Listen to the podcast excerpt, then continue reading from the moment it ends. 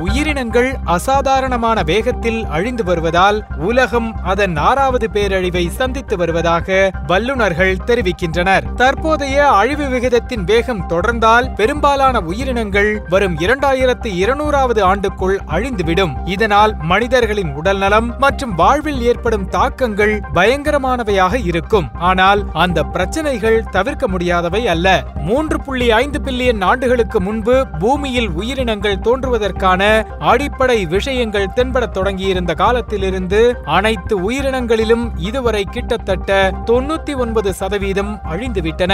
உயிரினங்களின் பரிணாமம் கால ஓட்டத்தில் நடைபெறுகிறது. புதிய உயிரினங்கள் உருவாகும் பொழுது அவை அழிந்து போன உயிரினங்களுக்கு மாற்றாகின்றன. இதில் கவனிக்க வேண்டிய விஷயம் என்ன எனில் உயிரினங்கள் அழிவதும் மற்றும் உயிரினங்கள் உருவாவதும் காலப்போக்கில் ஒரே சீராக நிகழ்வதில்லை. மாறாக அவை பெரிய கால இடைவெளிகளில் நிகழ்கின்றன. சுமார் ஐநூற்று நாற்பது மில்லியன் ஆண்டுகளுக்கு முன்பு கேம்பிரியன் வெடிப்பு என்று அழைக்கப்படும் உயிரினங்கள் பல்கி பெருகும் வெடிப்பு ஏற்பட்டது. அப்போதிருந்து புதைப்படிம பதிவுகள் குறைந்தது. ஐந்து பேரழிவு நிகழ்வுகளை அடையாளம் கண்டுள்ளன.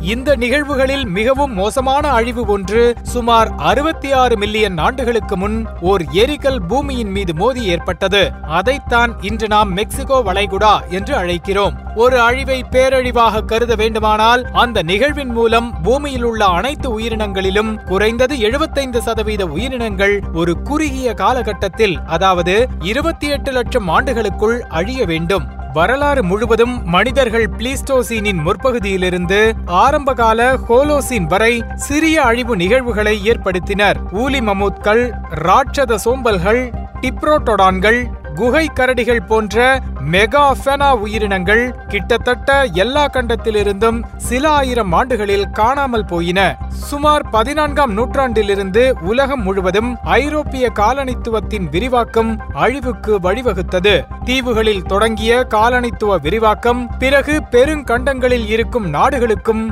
விரிவடைந்தது. இயற்கை வளங்களை சுரண்டுவதற்கான உந்துதல் தீவிரமடைந்தன. அது அழிவு அடுக்கிற்கு வழிவகுத்தது. கடந்த ஐநூறு ஆண்டுகளில் எழுநூறுக்கும் மேற்பட்ட முதுகெலும்பு கொண்ட உயிரினங்கள் மற்றும் அறுநூறு தாவர இனங்கள் அழிந்துவிட்டன.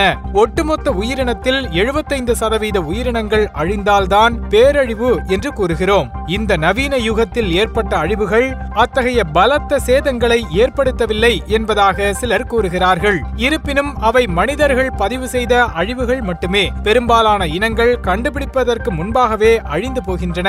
மேலும் இருபத்தைந்து சதவீத அழிவுகள் மனிதர்களால் கவனிக்கப்படாமலேயே போகின்றன.